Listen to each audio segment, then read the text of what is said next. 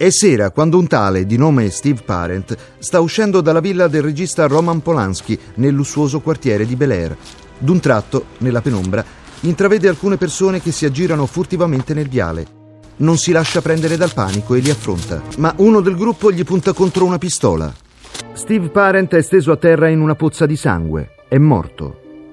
Nessuno ha udito niente. L'assassino e tre giovani complici entrano indisturbati nella villa. Dentro c'è un uomo che dorme sul divano. I rumori lo svegliano. Ma cosa volete? Se fai una mossa, sei morto. Chi sei? Io sono il diavolo. Intanto una delle tre ragazze che lo accompagnano sale al piano di sopra. In mano ha un coltello.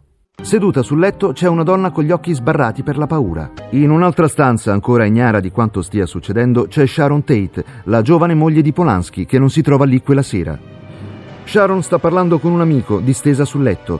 Indossa soltanto un reggiseno e un minuscolo bikini a fiorellini azzurri e gialli. Le dona particolarmente sotto il tenero pancione che preannuncia a breve l'arrivo di un bebè. La ragazza col coltello in mano entra in silenzio. Nel giro di pochi minuti gli ospiti della villa sono tutti in ostaggio.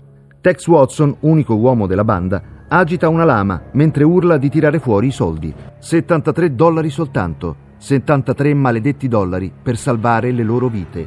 Pochi. Corpi legati, calci, spari, colpi di lama, grida.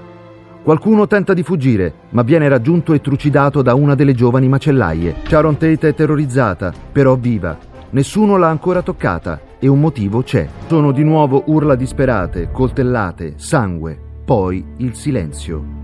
Il gattino nero di Sharon si aggira tra i cadaveri straziati, mentre il quartetto dei lupi mannari predispone la messa in scena finale. Con un asciugamano intriso di sangue viene tracciata sul pavimento la scritta pig, porco, poi la fuga.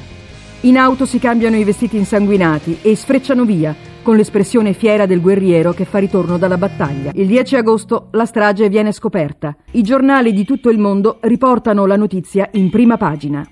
Strage nella villa di Sharon Tate. La bellissima attrice e moglie del regista Polanski, assassinata insieme ad un'altra donna e tre uomini. L'eccidio presenta aspetti rituali. La Tate aveva intorno al collo una corda di nylon che andava a stringere la gola del cadavere che le stava accanto. L'attrice e l'uomo avevano entrambi la testa coperta da un cappuccio nero. Il mistero è reso più profondo dalle strane voci che si raccolgono in giro.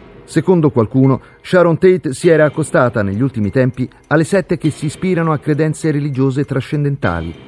Vestiva come una hippie e partecipava a sedute di meditazione sulla filosofia indù. Diceva che molti vedevano in lei un simbolo di sessualità perché la gente si accorge del corpo anziché del significato etico di certe azioni.